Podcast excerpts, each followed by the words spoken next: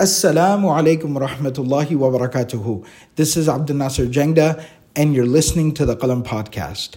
The Qalam Podcast has become an important part of people's lives all around the world. There are millions of people benefiting from the podcast every single day. Thousands of hours of content, dozens of different series from all the different teachers and scholars here at Qalam. All of this is delivered to the community free of charge. We are excited and actively working to grow and increase our efforts to deliver more and more benefit to the community. We ask you to support our efforts and become part of the Qalam family. Please go to qalamfamily.com and sign up to contribute to this sadaqah jariyah on a monthly basis. May Allah subhanahu wa ta'ala accept from all of us. جزاكم الله خيرا. والسلام عليكم ورحمة الله وبركاته. بسم الله الرحمن الرحيم. الحمد لله. الحمد لله وكفى وسلام على عباده الذين اصطفى. خصوصا على سيد الرسل وخاتم الأنبياء وعلى آله الأزكياء وأصحابه الأتقياء. أما بعد. Today I wanted to spend a few moments reflecting on a chapter of the Sira of Rasulullah sallallahu alaihi wasallam. We will continue with the Lives of the Companions uh, series, inshallah, in our next session, bidnillahi ta'ala. For today, I wanted to spend some time reflecting on a particular uh, incident from the life of the Rasulullah sallallahu alaihi wasallam and the companions. This is referred to as the hijrah to Habasha, the migration to Abyssinia. In order to understand this, a little backdrop, the Prophet ﷺ receives revelation at the age of 40. He lives in Makkah Mukarramah for 13 years and then migrates to Medina Munawwara, where he lives for another 10 years and then passes away at the age of 63. These 13 years in Makkah Mukarramah are very important, understanding them. The reality is that these 13 years can actually be divided into segments and parts. If you're someone who's not too familiar with Sirah, what I can do for you is give you a simplified timeline of what actually happens in these 13 years. Understanding this will help you appreciate the major incidents, their sequence, and ultimately, for today's discussion, the actual migration to Habasha. We hear these stories that during these 13 years in Makkah Mukarramah, there were atrocities committed by the Quraysh against the Muslims. We hear about the story of Bilal radiallahu an, the martyrdom of Sumayya radiallahu an, of Yasir radiallahu an. What most people don't realize is that this open, absolute, brutal aggression in its most raw form actually happened during a small window. It wasn't throughout the 13 years. Not to say that the Quraysh weren't aggressing against the Muslims during the 13 years, but that most intense period of it, where things were out of control and Sahaba, Sahaba were being killed and Sahaba were standing on the sideline and they couldn't do anything about it, and the Quraysh were bold and public about it, there was actually a small window that this happened in. Those 13 years. During the first three years of prophethood, Rasulullah alayhi invited people to Islam privately. This is what we call the period of the private call, a dawah as-sirriya, the private invitation to Islam. The Quraysh knew something was happening. They had seen it, they had heard about it, they had flare-ups. But Rasulullah sallallahu commanded the companions to keep it quiet. The dawah was person to person, group to group. However, in that fourth year of prophethood, Rasul Rasulullah publicly invites people to Islam. This is where the Prophet of Allah climbed the mountain and said to the people that if I were to tell you that there was an army on the other side of this mountain, akuntum musaddiqiyya, would you accept it or not? Would you believe in me? And they said, yes. And then he said to them, I warn you of the day of judgment and what lies on the other side of the grave. And that's where they went into rebellion mode. It was at that point that the Quraysh went into full aggression mode.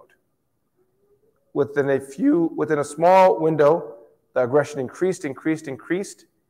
And they reached the point where they basically removed all bars and every clan went to seek out the Muslims that were few, buried in their homes, and they pulled them out and they began to torture their own people.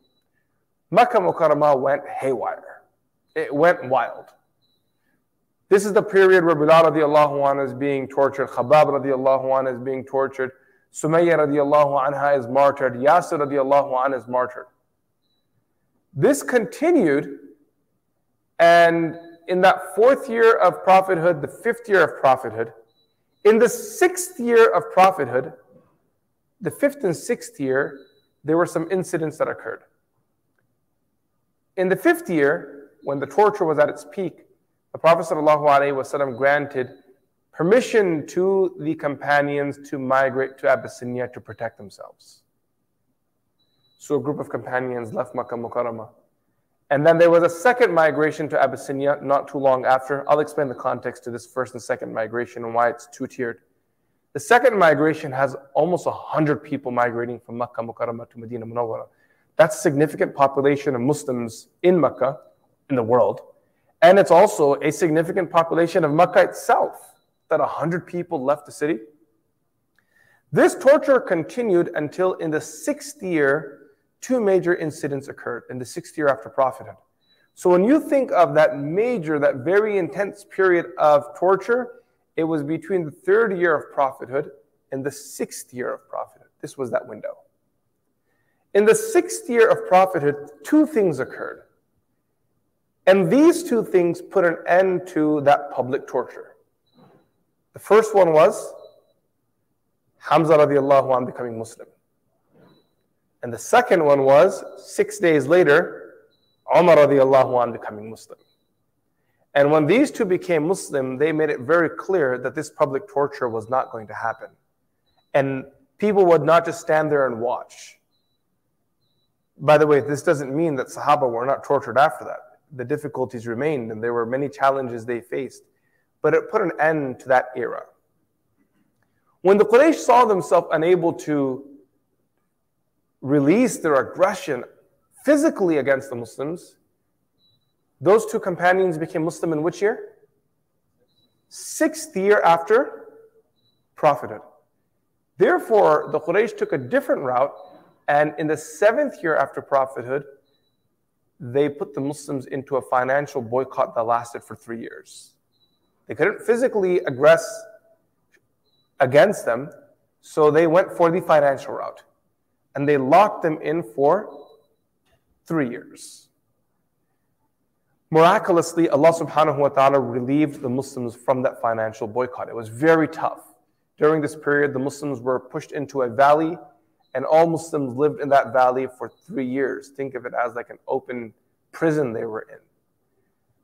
The Quraysh would not allow resources in. Muslims would secretly have to bring food in. They would free, secretly bring water in, secretly smuggle animals in for them to benefit from. It was three very tough years, and many Sahaba actually died out of hunger and starvation. Umar radiallahu himself became very weak, and other companions they physically struggled tremendously. There are some narrations regarding what the companions did to live during that time. You read these narrations that'll bring tears to your eyes. It's very tough. But then again, miraculously, that miracle, that treaty of the Quraysh uh, of the Arabs against the Prophet ﷺ and Sahaba, Alhamdulillah, came to an end.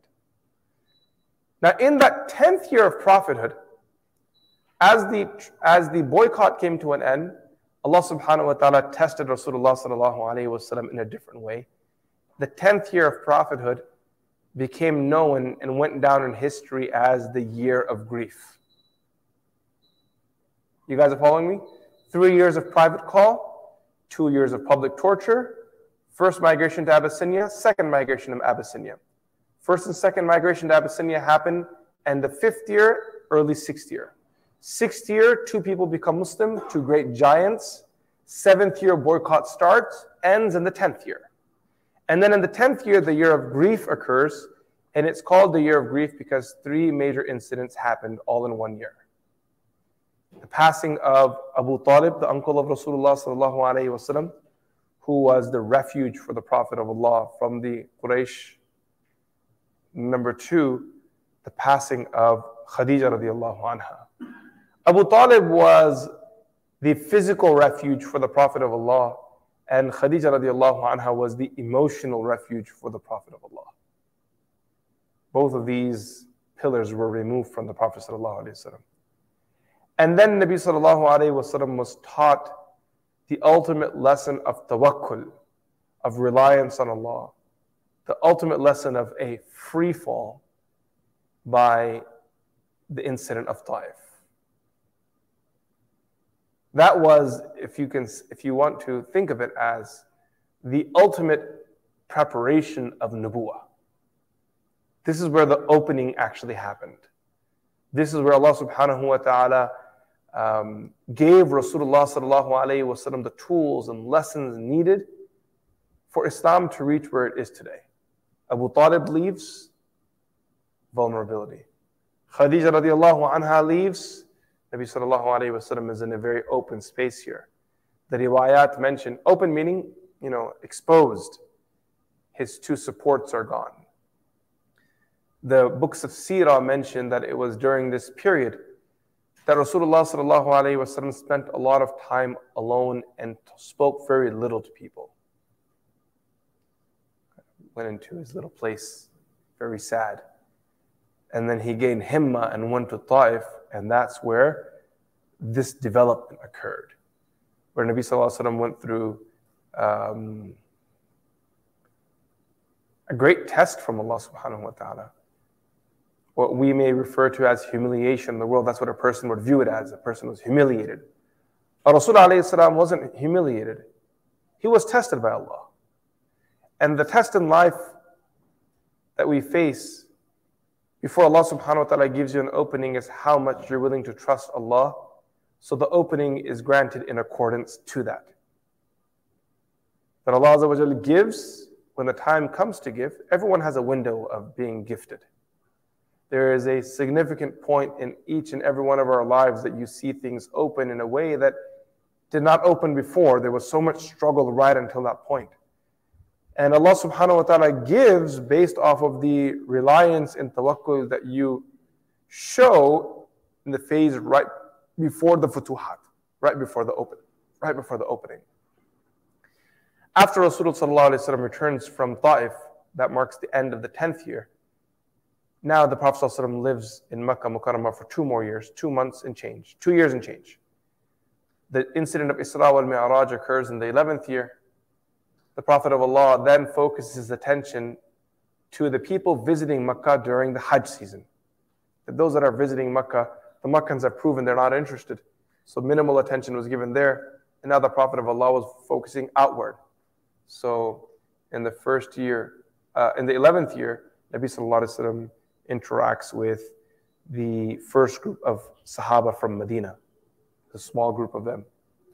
And then the 12th year after prophethood, there's a larger group.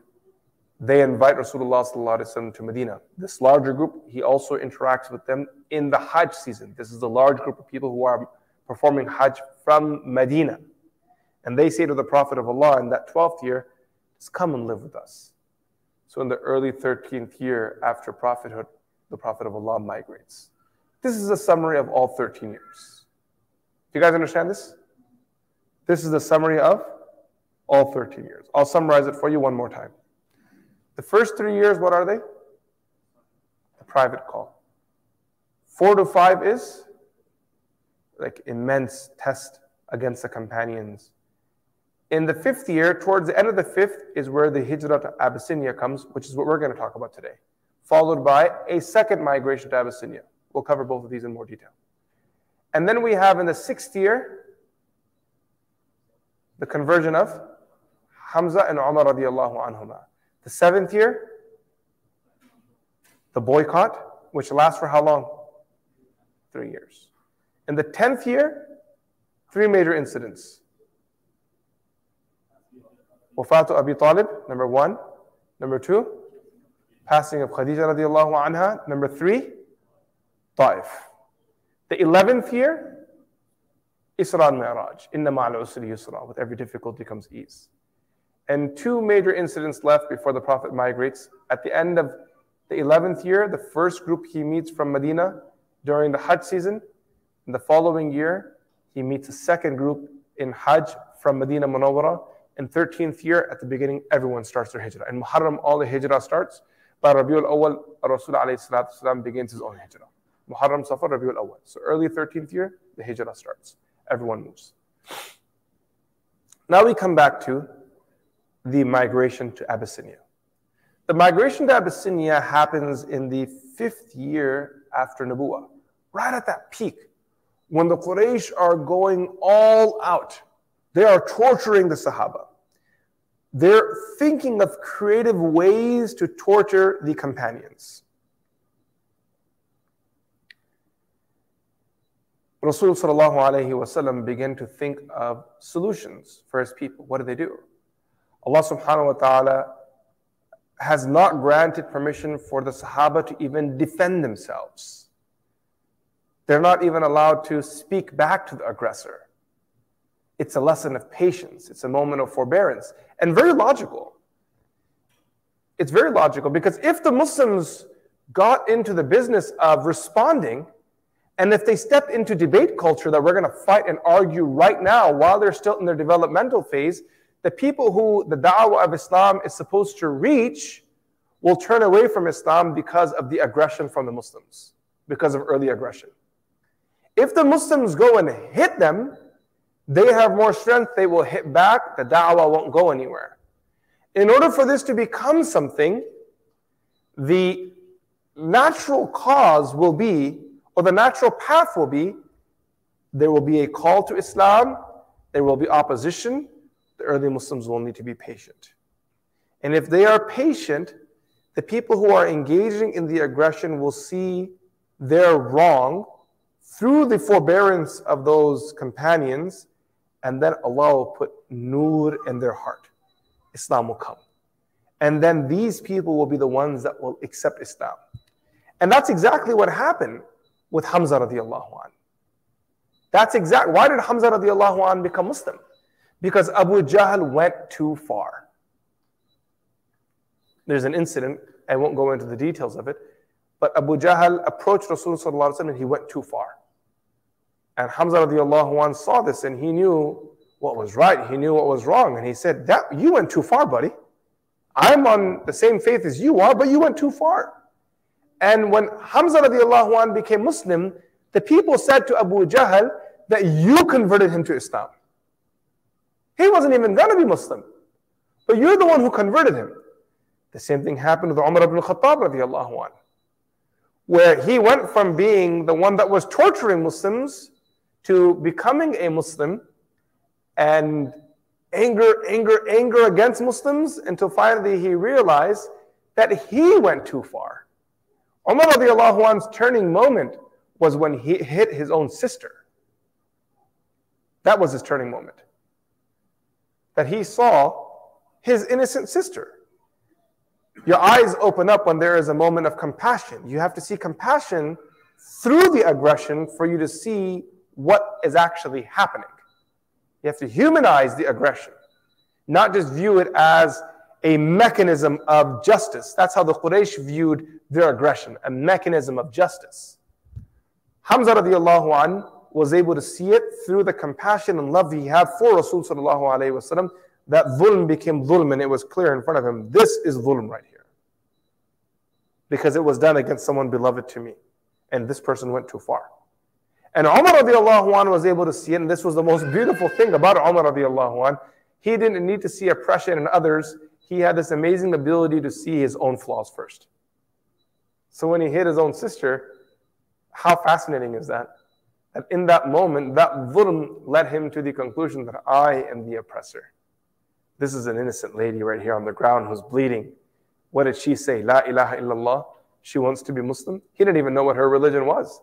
It's at that point that he asked her, What is your religion? He reads the opening verses of Surah Taha, he becomes Muslim. The Prophet began to think of ways to deliver relief to the companions. So the Prophet of Allah ﷺ laid his eyes on Abyssinia. Not because of the geography necessarily, not because of the climate necessarily. The reason why the Prophet ﷺ laid his eyes on Abyssinia as the place where the companions would migrate those who wanted relief from this pressure in Mecca was because of the leader there.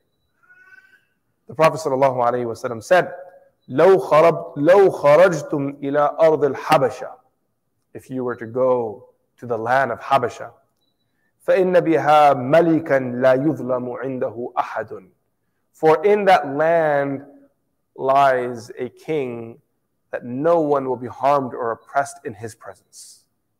It's justice. Even though it was not a land of Islam, even though they were not Muslims themselves, because as human beings, in order for us to function and flourish, we need peace and justice. Two things that people need for to grow. Give these two things to people. Right?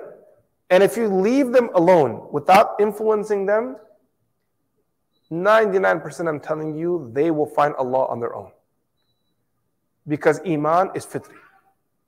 You just need to give two things to people and minimize their distractions. Minimize the things that are pulling them away from their purpose. What are the two things they need? They need prosperity and they need peace and justice. If they don't have prosperity, they will have to dedicate their life providing for their families and for themselves. Because that's a need of human beings. We need to be able to feed ourselves, take care of our needs. Right? You go into survival mode. And the second thing you need is justice and peace. I put those two together because the reality is one is a result of the other. Peace is a result of justice. If there's no justice, and the peace that you're in is temporary because it's at the cost of injustice. Today, you're getting away with it because the poor people are being oppressed. Tomorrow, your turn will come. There's no doubt in that. You've just skirted the problem. It's coming to you next. This is what Allah subhanahu wa ta'ala refers to in the Quran. الَّذِي أَطْعَمَهُم مِّن جُوعٍ وَآمَنَهُم مِّن خَوْفٍ These two things that I said to you, Allah Azza wa refers to prosperity in the Quran as الَّذِي أَطْعَمَهُم مِّن جُوعٍ And that justice and safety, Allah subhanahu wa ta'ala refers to that in the ayah, وَآمَنَهُم مِّن خَوْفٍ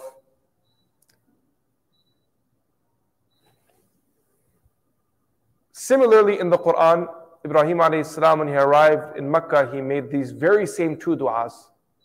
رب اجعل هذا بلدا آمنا وارزق أهله من الثمرات. Peace and prosperity. رب اجعل هذا بلدا آمنا. Oh Allah, make this a safe city, a peaceful place. Can you close that door? وارزق أهله من الثمرات. And grant the people of this city prosperity. Similarly, in another place in the Quran, I'll cite this as the last one. Allah subhanahu wa ta'ala mentions that the absence of these two could at times be a punishment from Allah. فَأَذَاقَهُ اللَّهُ لِبَاسَ الْجُوعِ وَالْخَوْفِ بِمَا كَانُوا يَصْنَعُونَ That Allah subhanahu wa ta'ala inflicts hunger on people, pulls away barakah and their rizq. فَأَذَاقَهُ اللَّهُ لِبَاسَ الْجُوعِ وَالْخَوْفِ And takes away peace and safety and prosperity from them.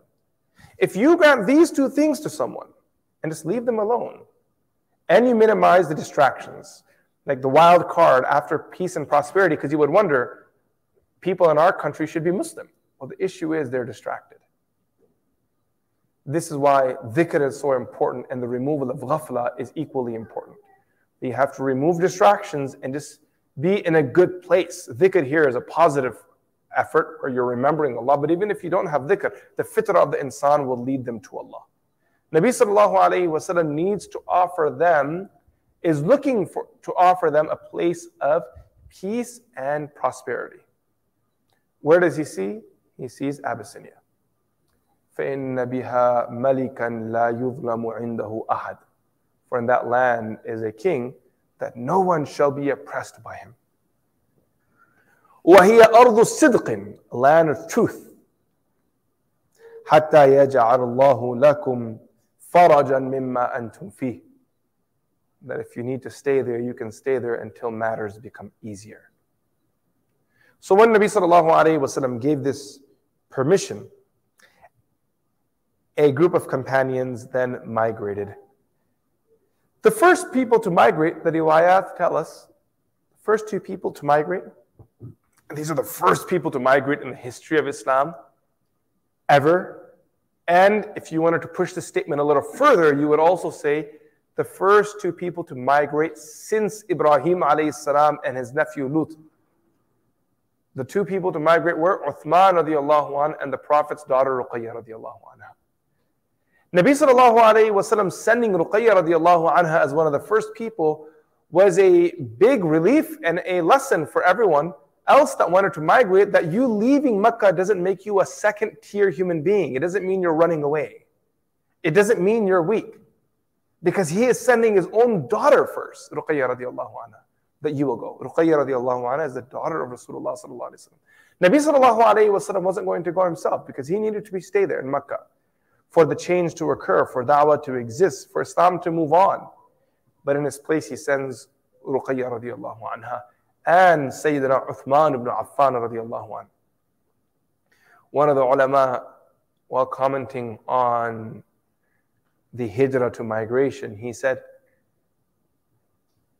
Someone may think that migration to Abyssinia was the easier route. It was the cop out. It was the sort of run away from the real problem. But he said, no. How is, how is it easier for you to leave your family behind? How is it easier for you to leave your wealth behind? How is what they're doing any easier for them to leave the Prophet of Allah behind? that every day they're just thinking. So then why did they go? The reason why they went is because the Sahaba in Abyssinia, the reason why the Prophet of Allah encouraged them, in addition to it being a safety for them, was it was also a safety, a safety policy for the Muslims. That if everything takes a solid left turn in Mecca, what do we have, guys? A second group out there. The da'wah will continue. These people will head out to Abyssinia and they will stay safe. And if everything takes a wild turn in Makkah Mukarramah, those are the people that will continue the da'wah of Islam until the end of times. So this group of people with a heavy rock on their shoulders, Sheikh Ali al-Tantawi writes, ودعاهم الرسول إلى ما هو أشد من هذا كله إلى فراق الوطن وترك الأهل that when Nabi Sallallahu encouraged these companions to migrate, he told them to do something that was very hard in reality. That was leaving family behind, leaving your leaving your homeland behind. وَأَن يَمْشُوا فِرَارًا بِدِينِهِمْ إِلَى بِلَادٍ لَيْسُوا مِنْهَا For them to go to a land that they were foreign to. ولا لسانها لسانهم ولا دينها دينهم إلى الحبشة to a place that they didn't speak the language, to a place that the religion wasn't even theirs. Very vulnerable, but they went anyway, because that was the command of Rasulullah. The number of companions that migrated, there were, there were 11 men, and there were three or four women. The more common position is that there were 11 men and four women. They went in the month of Rajab. Rajab. That's two months before Ramadan. This is important. Rajab, Sha'ban, Ramadan. Shawwal. They leave in Rajab, and when they leave, they arrive to the port city. There is a ship, they board the ship, they head to Abyssinia.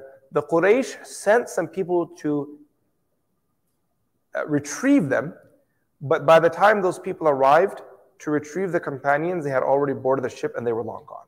So they missed them altogether. They leave in Rajab, most likely arrive in Abyssinia end of Rajab, early Sha'ban. They're in Abyssinia for Sha'ban, Ramadan, and they return back to Makkah in Shawwal.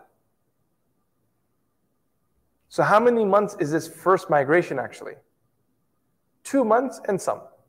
More or less two months. They leave in Rajab, Sha'ban, Ramadan, and then Shawwal, they're already back in Medina, Makkah Mukarramah. Why? In the month of Ramadan, something happened. The Prophet ﷺ, after the companions left to Abyssinia, this group of 15 people in total, 15, 16 people, he continued to give da'wah to the Quraysh. One day, Rasulullah ﷺ was sitting near the Kaaba. The leaders of the Quraysh were there, and the Prophet ﷺ was reciting verses of Surah An-Najm. وَالنَّجْمِ إِذَا هَوَى For the students that are here, Surah An-Najm, part of it was revealed in early Makkah, and the second part of it was revealed in late Makkah. Because in Surah An-Najm, there are also verses regarding Al Isra wal Mi'raj. Those verses were revealed naturally, as I give you the timeline, closer to the 11th year of prophethood.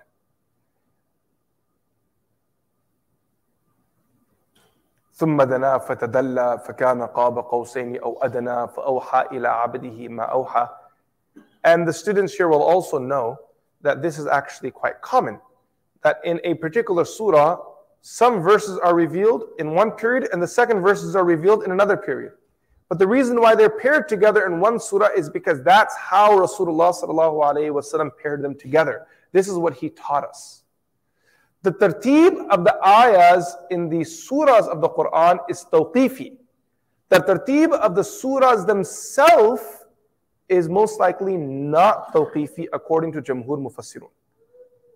What all that means is that the, the sequence of the verses in every surah were guided and commanded by Rasulullah. As for the sequence of the surahs themselves, Surah Fatiha being first in the Quran and then all 114 surahs, this sequencing of the surah, according to majority of the Mufassirun, the 114 in the exact sequence that we have right now, was done, was done during the time of Uthman ibn Affan radiallahu that he sequenced the surahs like this. And it's actually based off of narrations as well. There's, it's not like they just came up with it. The Sahaba were very particular about anything. But that exact 114 that we have in the sequence in the same way, most likely was a result of the amazing, phenomenal effort of Uthman ibn Affan radiallahu anhu. So now, Rasulullah sallallahu alayhi wasallam is reciting the verses of Surah An-Najm. And while he's reading these verses, the Prophet ﷺ recites the last verse of the surah. That last verse of the surah, according to the Mufassirun, scholars of tafsir, has an ayat to sajda in there, and that was the very first ayat to sajda ever revealed. The first ayat to sajda out of the 14, or 13, or 11, or 15, there's a difference of opinion there. At 14, we're going to go with the Hanafi round here. Out of the 14 ayat of sajda, ayat sajda that are revealed, the first one was from Surah An-Najm.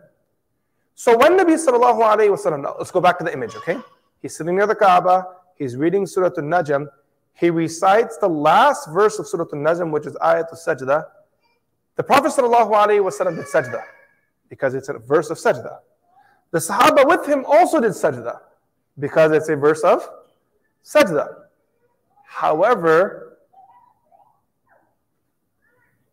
However, the Quraysh also did sajda too. They're not Muslim. The question is, what just happened? Why are the Quraysh doing sajda? So now comes the game of telephone. The Quraysh did sajda, someone saw it and went back home and told his people, man, the Quraysh did sajda. Muhammad is reading Quran, everyone did sajda around the Kaaba, so did the Quraysh. Footnote here when the Quraysh would worship, they would bow, but they would not do sajda. Sajda, the putting of the forehead on the ground, was unique to Muslims. And they would always make fun of the Prophet ﷺ and Sahaba for that act. Praying to God with their hands raised, they did that. Bowing down, they did that too.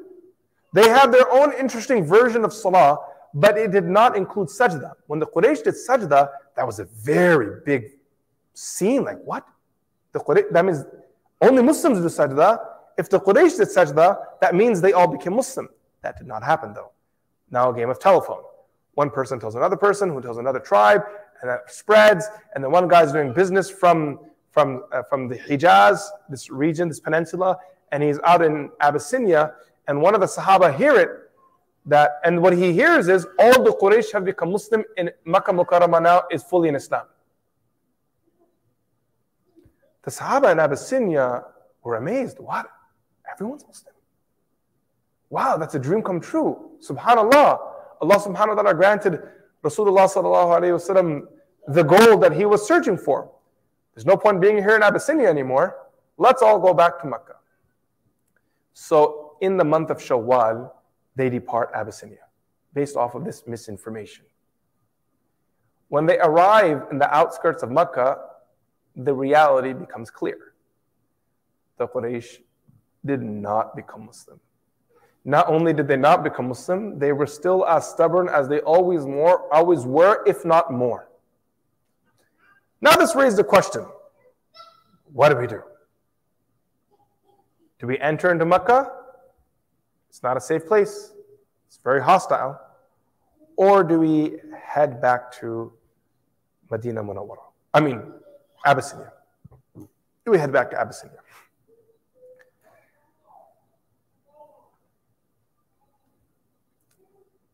The companions agreed they were too close to Mecca to see the Prophet's face to head back without seeing him. They couldn't go. They couldn't go back to Abyssinia without seeing the Prophet ﷺ and checking up on him. This may be difficult for you guys because we live in a world of technology and tablets and laptops and pictures and videos and FaceTime. But in a world prior to all of this, where people didn't have the modern means of communication that Allah has blessed us, with, today, going to a country and not seeing your relatives was unimaginable. That was the first thing that you did. Even if you were on the opposite side of the country. If you had relatives in California and you landed in Chicago, you were going to drive to California to go and see them. That was a thing, by the way. When people came to America, I remember this. If we had relatives in New York and they landed in Chicago, they drove all the way to New York they drove those 12 hours because this was their one chance to see their family members. And Allah knows if they would get to see them again. When we were young, when relatives would come from abroad, they would bring these cassettes with voice recordings of all of our relatives back home. And my dad would have all the kids sit down and he would play the cassette and he would say, This is your uncle, this is your aunt, this is your cousin now speaking. It was like a, you know, a voice, uh, voicemail, right? but on cassettes. And they, would, and they would bring a cassette every few years. A new cassette would come, and sometimes they'd ship a cassette, and you'd sit down, the whole family would listen to it, and there'd be a cassette that would say, only for Abdul Razak. So my dad would listen to that one quietly because there was private information in there. Or they would say, only for this person, so that person would listen to quietly because it was their, um, it was their private message. I don't know if you guys remember any of this or not, but this was how it was. So now the Sahaba are outside Mecca and the Prophet of Allah is there. How could they go back? The only thing that must have been on their mind, how is the Prophet? What do they think? What do you think they were thinking about for two months? What do you think they were thinking about? I mean, if it was me, I would probably think, I mean, I'm not going to use the Prophet of Allah as an example. Let's say it was my own child that I was away from for two months and I had no way to communicate with them. My thought would be, if it was my father, I hope he's okay. I hope he's alive. Considering it was a hostile environment, I hope he's he hasn't been hurt in any way. Without doubt, this is what the companions must have been thinking. So now they want to enter into Makkah. But Makkah Mukarramah is full hostile. You can't just enter into Makkah. They will torture you. And these were the people that just left Makkah so they committed a social a crime against Makkah, and the leaders of Makkah, their honor was stained. that these people left Makkah and went to Abyssinia. They were gone for two months only, but everyone in the Arabian Peninsula is speaking about it. Now that they come back, naturally the Arabs are thinking, we will show these people. This is what you get for defaming us. So, in order to enter back into Mecca, what these people had to do was they had to seek a jiwar. In a tribal society, the way you protect yourself is by aligning yourself with one of the powerful clans and tribes and seek their refuge. It was very important for these clans and tribes to every now and then, in difficult moments, give their refuge to a complicated individual so they can prove that they still had the muscles to flex and that their refuge would be, would be honored. It was a mutual thing. You guys understand?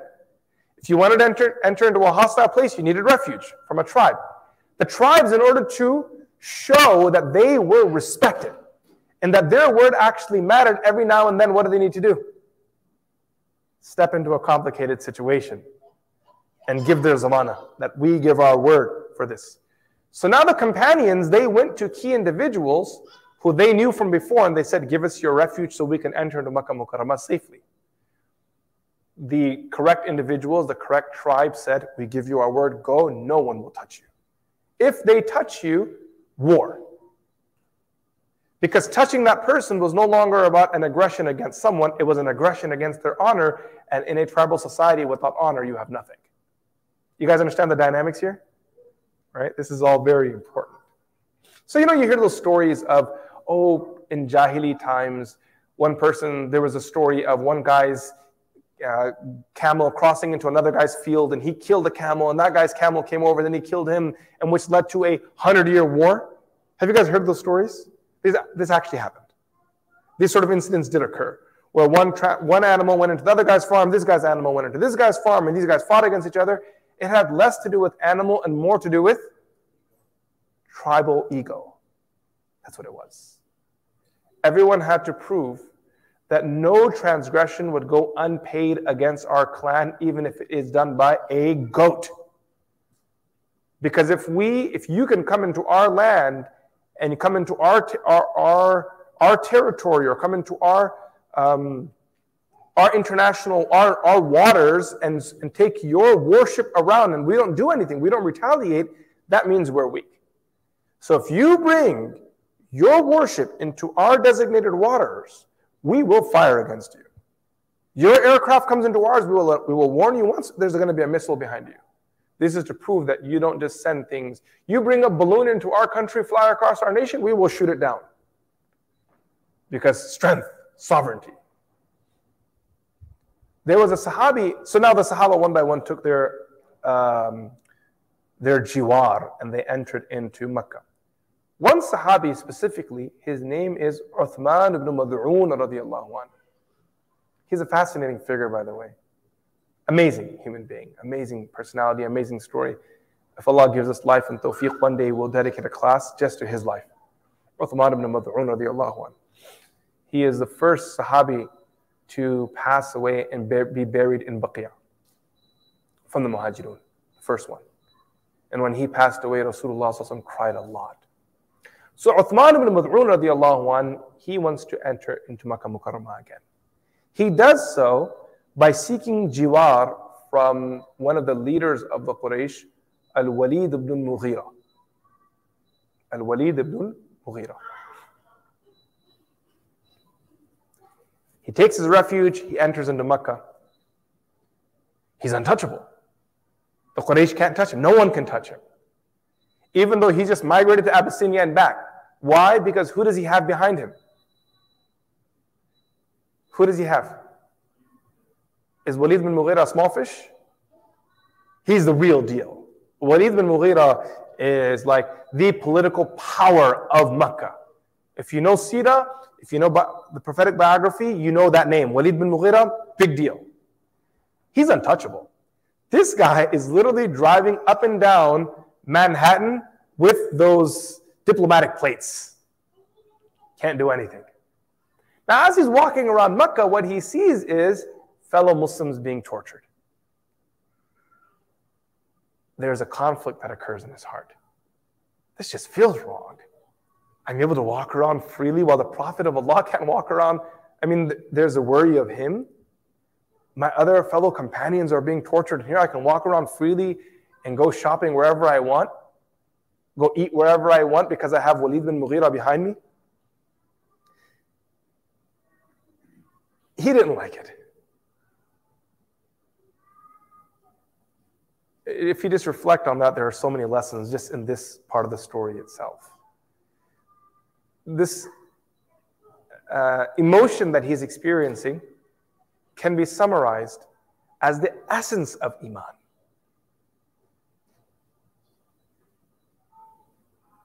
There are a few ahadith coming into my mind that help us understand what he was experiencing.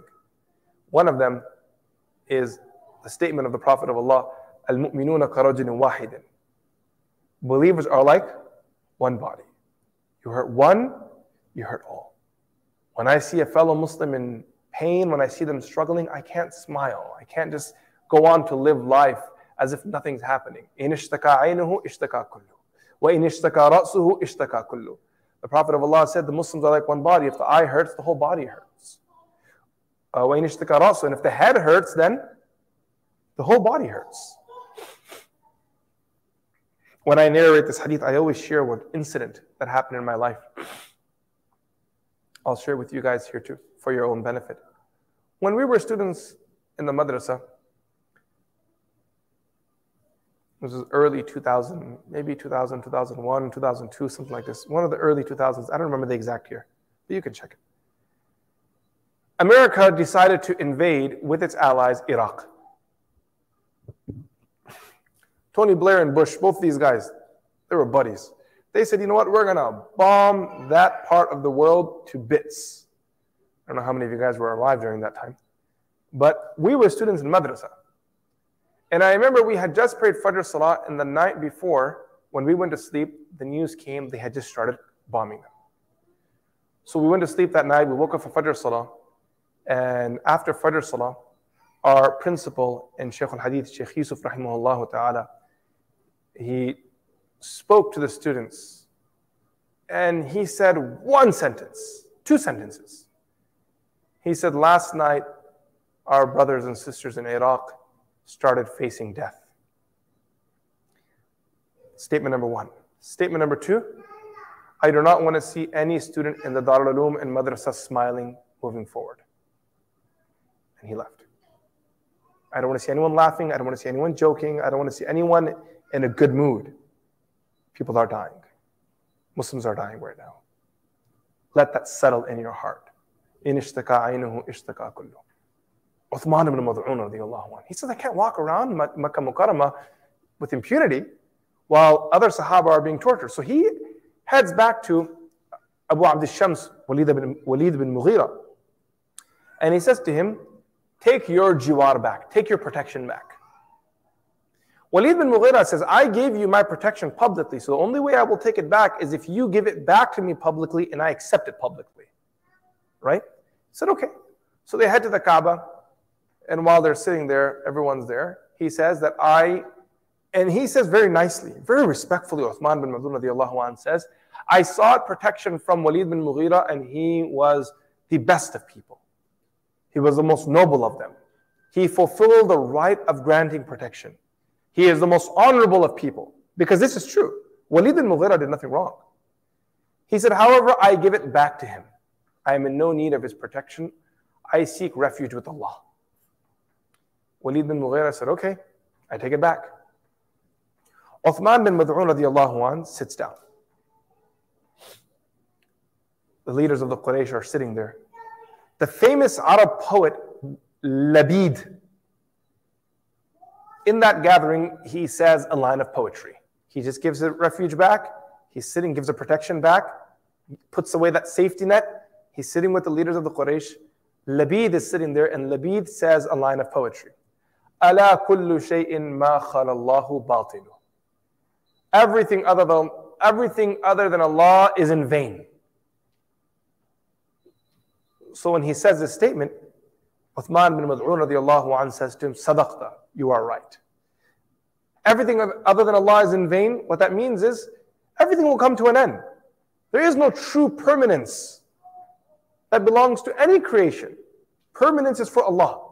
وَيَبْقَى وَجْهُ رَبِّكَ ذُو الْجَلَالِ وَالْإِكْرَامِ This statement of Labid was true. أَلَا كُلُّ شَيْءٍ مَا خَلَ اللَّهُ بَاطِلٌ Everything other than Allah will cease to exist. It's in vain.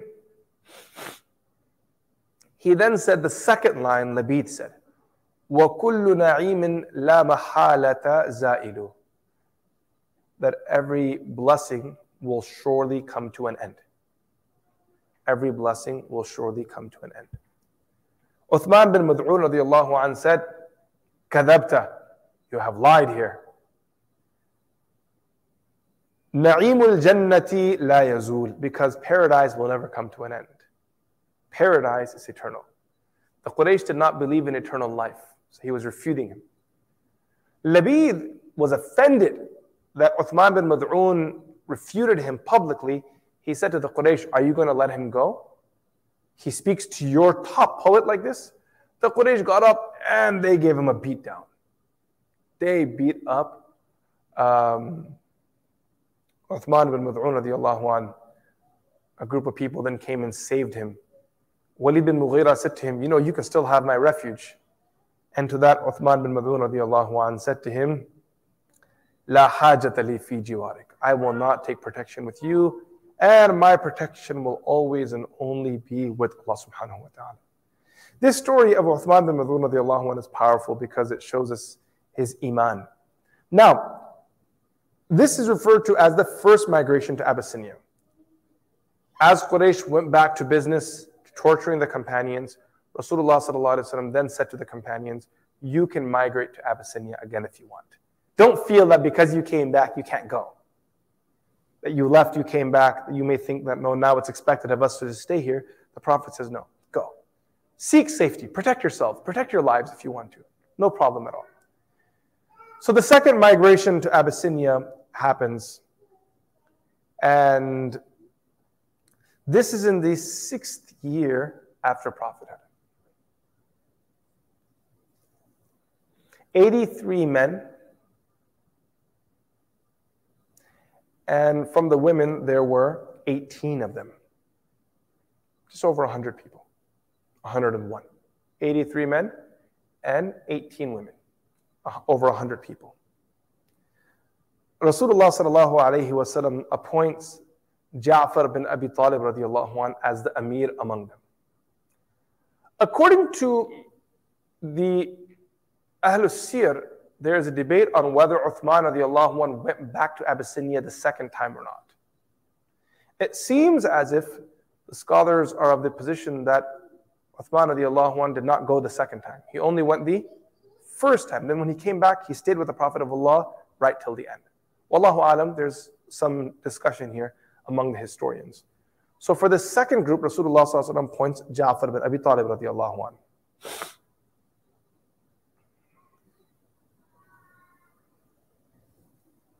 Like this, there are other companions as well who there is a doubt about because whether they went again. We are told that Ibn Mas'ud radiallahu anh went as well to Abyssinia. His name is there.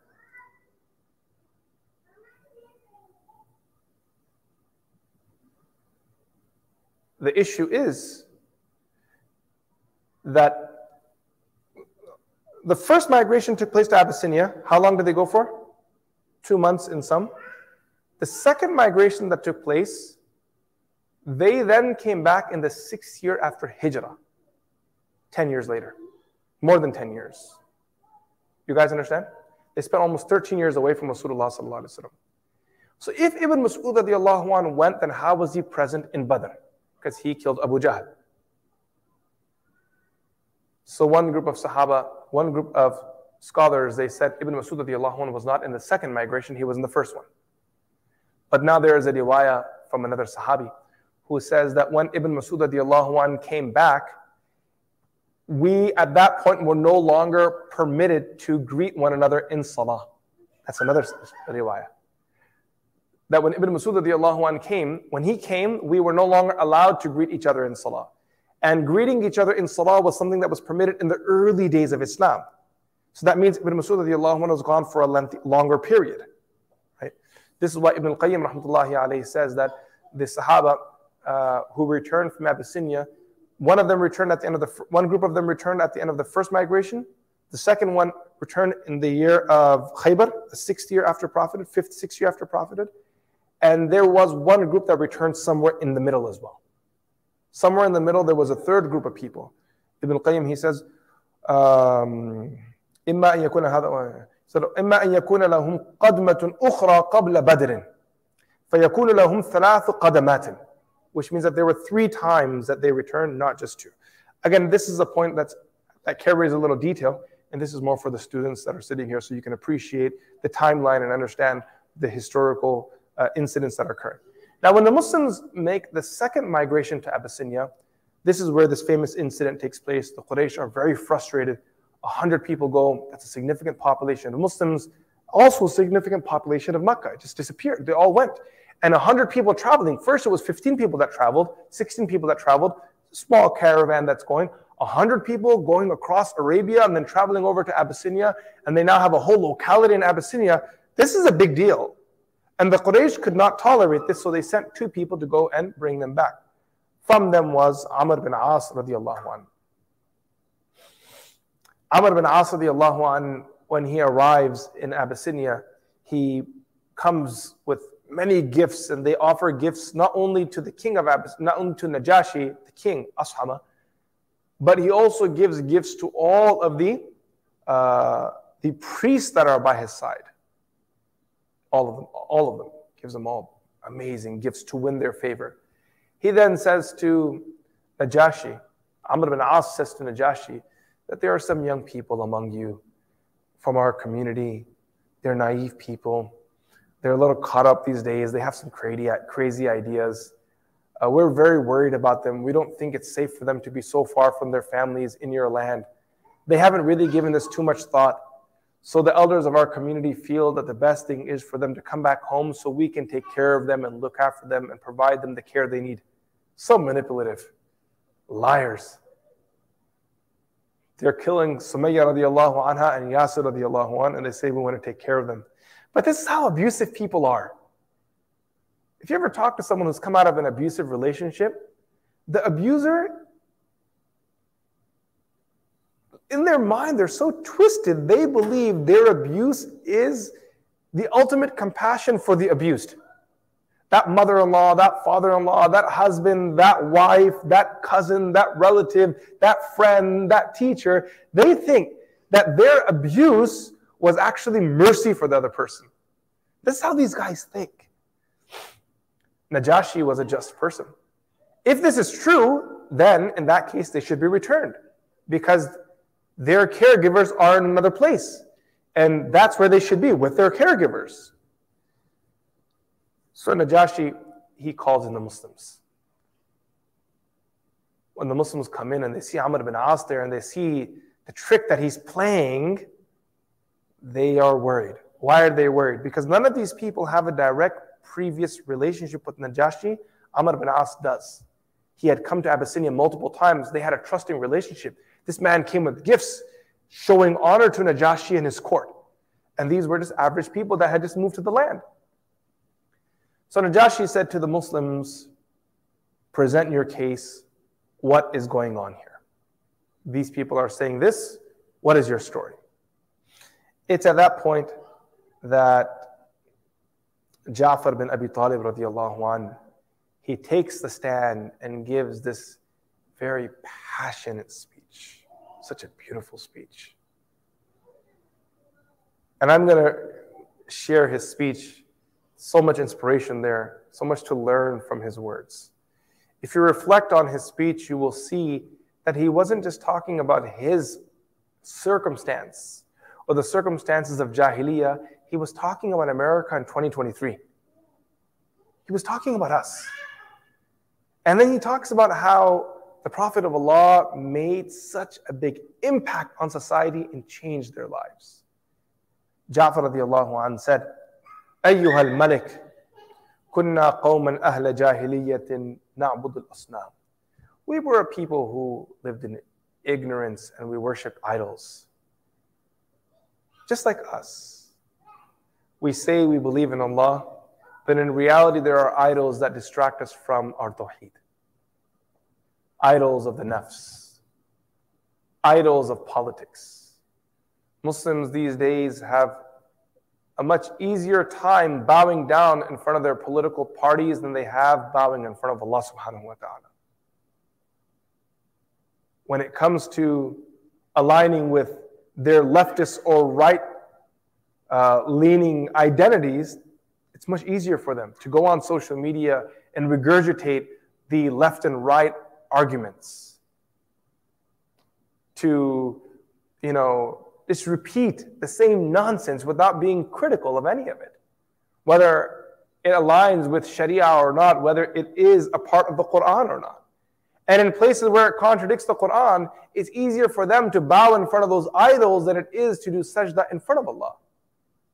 People of Tawheed are not very few. It's not easy to find people who will change their position and change their perspective simply by the recitation of a verse.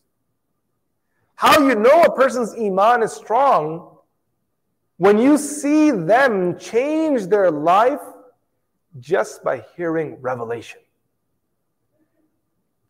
Regarding Umar ibn Khattab radiallahu anhu, one of the descriptions that you find in the books of Tabaqat and Siyar, كان وقافا عند كتاب الله. وقافا عند كتاب الله. What this means is when Umar radiallahu anhu heard a verse being recited, everything else stopped. He changed his position. If someone quoted an ayah, if Umar radiallahu anhu was convinced of one thing, and someone cited an ayah of the Quran, instantly he changed his position. This is the new position. What changed? The ayah of the Quran was referenced. Umar radiallahu anh was upset because he felt that the Prophet of Allah did not pass away. He had just gone to meet his Lord. Sayyidina Abu Bakr Siddiq radiallahu anh recites the ayat, وَمَا مُحَمَّدٌ إِلَّا رَسُولٌ وَمَا مُحَمَّدٌ إِلَّا رَسُولٌ قَدْ خَلَتْ مِنْ قَبْلِهِ الرُّسُلُ He thought the Prophet of Allah couldn't die. That's what Umar radiallahu anh was the impression of. أَفَإِن مَاتَ أَوْ قُتِلْ انْقَلَبْتُمْ عَلَىٰ أَعْقَابِكُمْ Abu Bakr Siddiq radiallahu anh recites the ayat. Umar radiallahu anh falls to his knees and he cries because he realizes this is right. The Prophet of Allah has passed away. وَقَافًا عِنْدَ كِتَابِ اللَّهِ How you know wahi is doing its thing. How you know that the deen is making its impact on you is that you will change for the deen, the deen won't change for you. This is the issue with jumping between madahib. You don't ever know whether you are changing for the deen or if the deen is constantly just changing for you. Because for most people that jump between madahib, it has less to do with any sort of intellectual rigor and more to do with what I feel I need to do in this moment. Accommodating someone's need is very different from constantly just changing Islamic law nonstop to find the easiest option out and therefore having zero submission to revelation. When you stick to a particular school of thought and commit to principles that this is a system that Muslims followed for over 1,000 years. Honestly, when I find people, when I, when I see people who struggle to appreciate fiqh and the madahib, I worry that it's an issue of ego and arrogance. This is, these are systems that have existed for 1,000 years. Billions of Muslims lived by this system, these systems. And the ego in today's Muslims want to study the least but have the loudest voice. Wow, man. That's a lot of guts.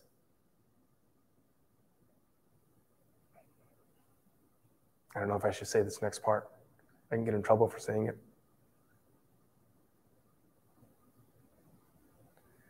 They say the loudest dog has the weakest bite.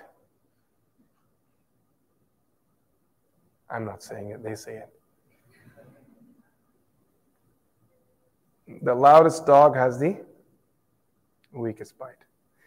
This is by no means a claim that the, these schools of thoughts and these madahib, each of them are 100% perfect in every way because we're all human beings, right? But that marginal, you know, probability of error is being blown out of proportion, and the whole thing is being treated as if it's some childish exercise that a few people engaged in at some circus. We're talking about a tradition that has been peer reviewed for 1,000 years with the most critical eyes. Personally, honest, uh, honestly, I feel very comfortable by aligning myself with a madhab. I feel safe because I know the system that I'm with, the system that I'm attaching myself to, represents the opinions of highly intellectual, critical, God fearing people who kept positions consistent regardless of the politics of history. Whether you look at Islamic law in Al Quduri, Sharh al Wiqaya, or Hidayah, with the politics changing, their fiqh did not, it didn't change. Muslims today, our opinions change with the changing of politics. Right? By the way, I, am gonna I'm going down a rabbit hole here, but I have to make one disclaimer. This doesn't mean the fuqaha did not take urf into consideration.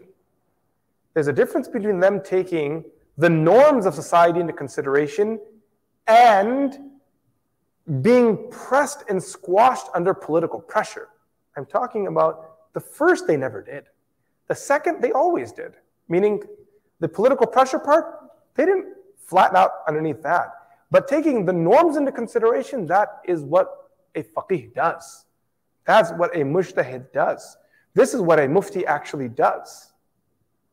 Anyway, na'budul asnam. That's where we went off from in a world full of idol worshipping. He says, Kunna qawman ahla jahiliyyat, and we were a people of ignorance that worshipped idols. And the more you look at society, you find that there are different idols worshipped with varying levels of loyalty that are owed to those idols. I don't really relate to this stuff, to be honest with you. In the world that I live, I spend most of my day between a seminary, a masjid, and home. That's my day. But for people who live outside of this, the idols are innumerable. How many are there? The other day, one sister in our community was saying to me, in our own masjid, she was saying to me that these days young people are into K pop. And I was like, what? K, what?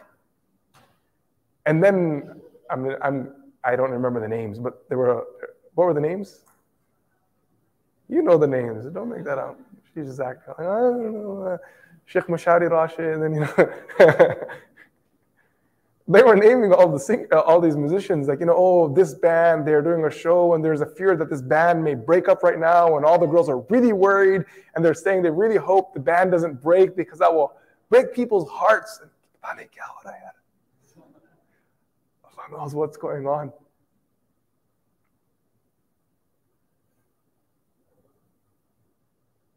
نعبد الأصنام They've lost it, man.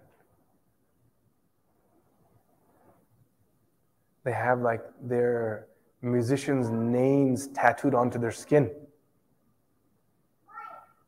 Only if we had that much love for Allah, not the tattoo part, but the commitment.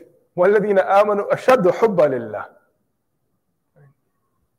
نعبد الأصنام. You see people who love Apple products talk about Apple think, wow, man, that's some serious love right there. People who love Tesla, the Tesla people, the worst. They just can't stop doing tarif of it. It kind of reminds me of like the poets that would write poetry on the Sira or something. You know, they just would keep going. You just had to give them a reason to talk. You would say electric and they would start. Even though the rest of your word was going to be toaster.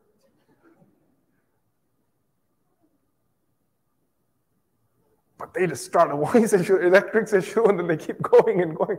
Fazail, Fazail, Fazail. Everyone's given bay'ah to Elon Musk. نعبد الأصنام نأكل الميتة no consideration of what we were eating savages that's what today's world is again what are we eating what are we putting into our bodies nobody knows twinkies you guys know what Twinkies are? I heard they don't make them anymore. End of a generation. Um, I think, yeah, and then what was it? I don't even know where to start on this one because there are like there are things that we eat in America as a part of our diet, one of the most advanced economies of the world, that only Allah knows what it's doing in our body. Carmine, you guys know Carmine? No? Some of you guys don't know? You ever hear someone say that the red M&M is haram? It's because of carmine. I'm not passing a fatwa here, and no one should. It's a matter of ikhtilaf and ijtihad of fuqaha. It's not a joke. You shouldn't just make a mockery out of these things, but there's a serious question there. And that is that in order to attain this pink red color that we have in a lot of our food today, um, not just in M&M, but in juices, a lot of the things that you find that are red or pink in color, if you actually open the ingredient, look at the ingredients, you'll find this carmine ingredient there. Search it. It's with a C, carmine. And um, it's a red dye that's taken from beetles. They actually take insects and they crush them. And then from there, they extract the, the red color, which makes its way into our food. And that's how you have that nice red pink tone called carmine. So that's where the ikhtilaf came from. Is it okay to eat the red M&M or not? Because that's where the color comes from. And then, you know, Subway had to change their bread ingredients like 10 years ago because someone did an expose on them where they had an ingredient in there that was used to make tires. Illegal to consume in all countries of the world except for two, America's and Zindabad. America is one of those countries. This is the stuff that we eat. We don't even realize it the sort of nonsense that we put in our bodies.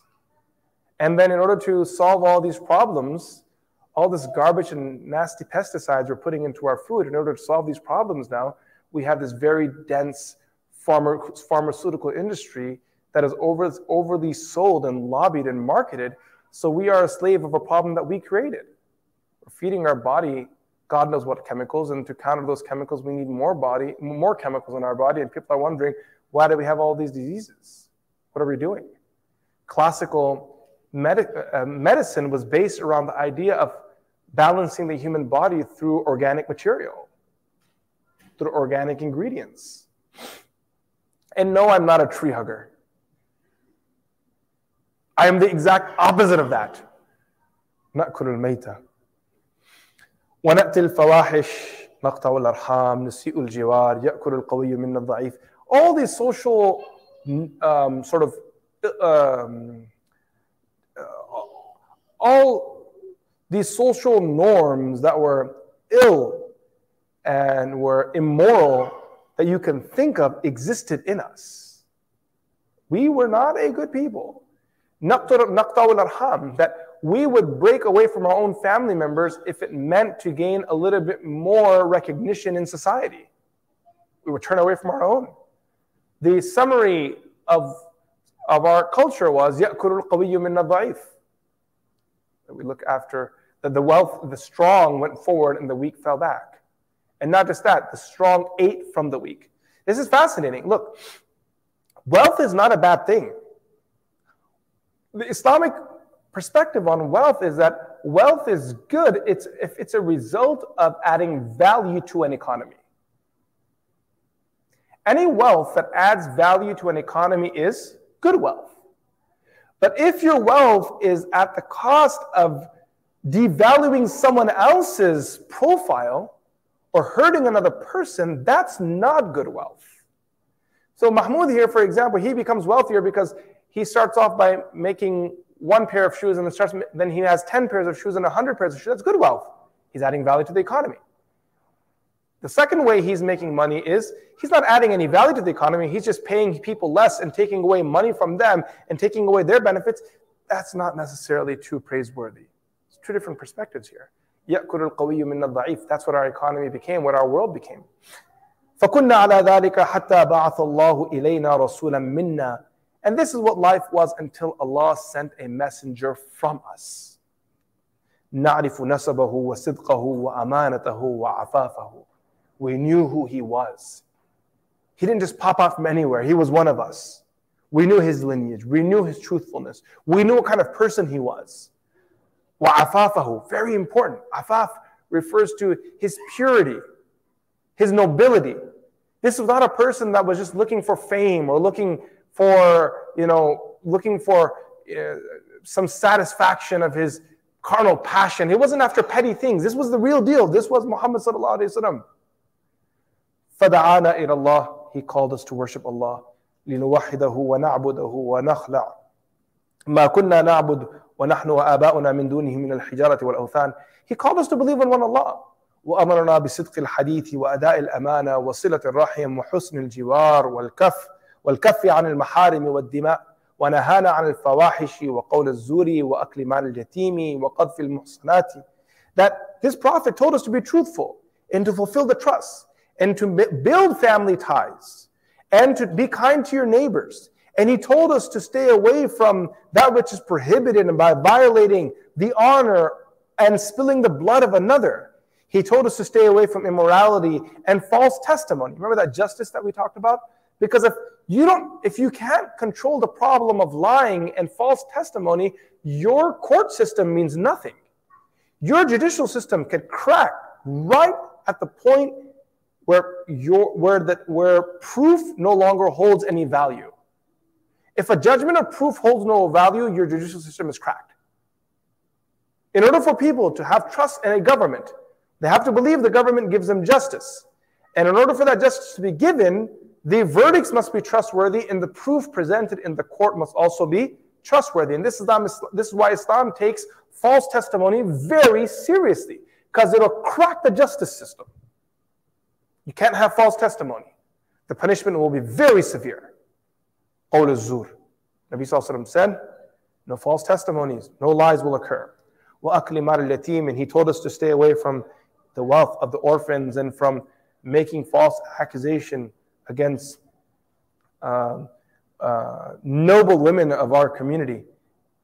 So then he says, the Prophet of Allah, Amarana bis salati was zakati. He told us to pray salah. Again, this is prior to Isra al Mi'raj. There still was salah, we just didn't pray five times salah. So when you say that, when he says the Prophet told us to pray salah, Muslims were already praying at that point. Was zakat here refers to nafilah, because fard zakat comes in Medina. That the Prophet ﷺ told us to give zakat, charity. He teaches us to be charitable. So we believed in him, and we accepted it, and we followed upon his command.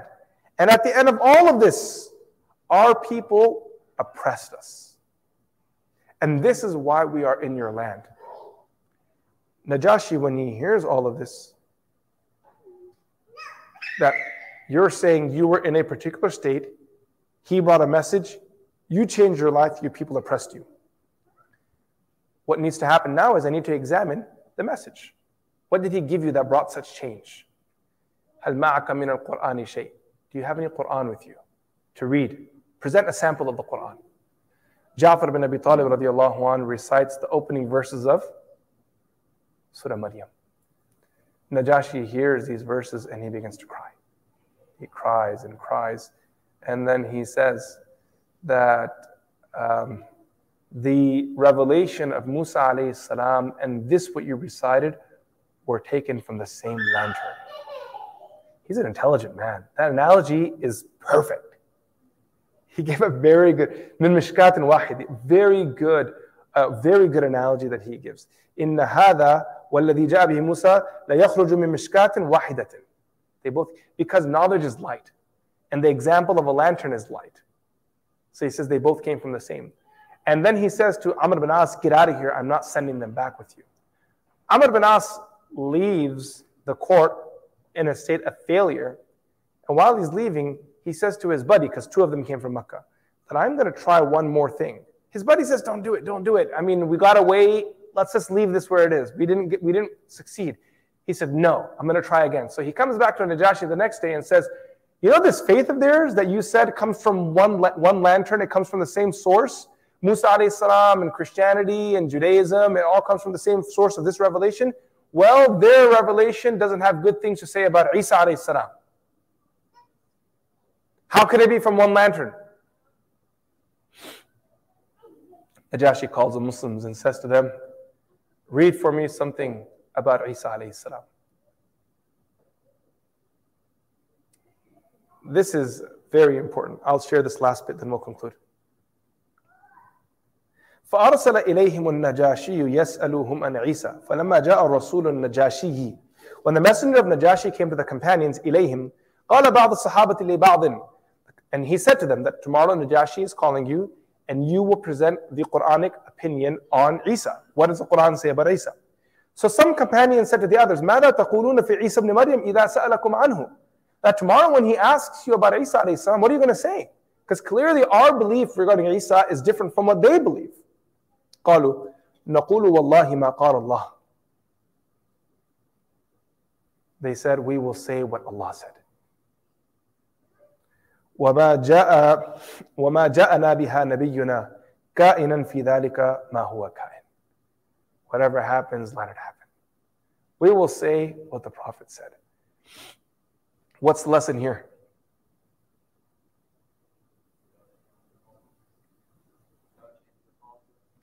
Don't change for people. Be unapologetic. It's not our deen. This is the deen of Allah. Someone asks you something, what does Islam say about this? You tell them. Be open, be straightforward, be clear. There's no need to beat around the bush or create nonsense. No one wants to hear your version of Islam. Your version of Islam is meaningless. What they want to know is what is Islam? What did the Prophet of Allah say? What did Allah say? That's what matters.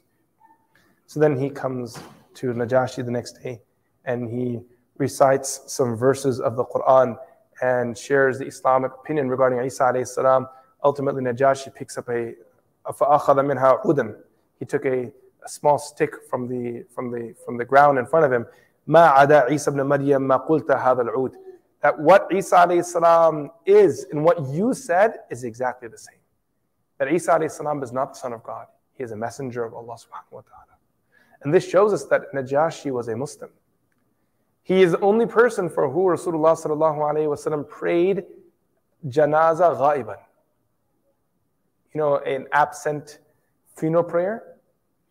It was for Najashi because there was no other Sahabi to lead his janaza. Nabi sallallahu led his janaza himself. So this summarizes the qissa and story of Habasha. So much we covered, and there was a lot of there were a lot of lessons. There was more to be said too but it's salah time now, so we'll conclude here. We pray that Allah subhanahu wa ta'ala accepts and grants us tawfiq to learn from these beautiful lessons from the life of Rasulullah sallallahu alayhi wa sallam. Wa sallallahu ta'ala ala Muhammad. Assalamu alaikum wa rahmatullahi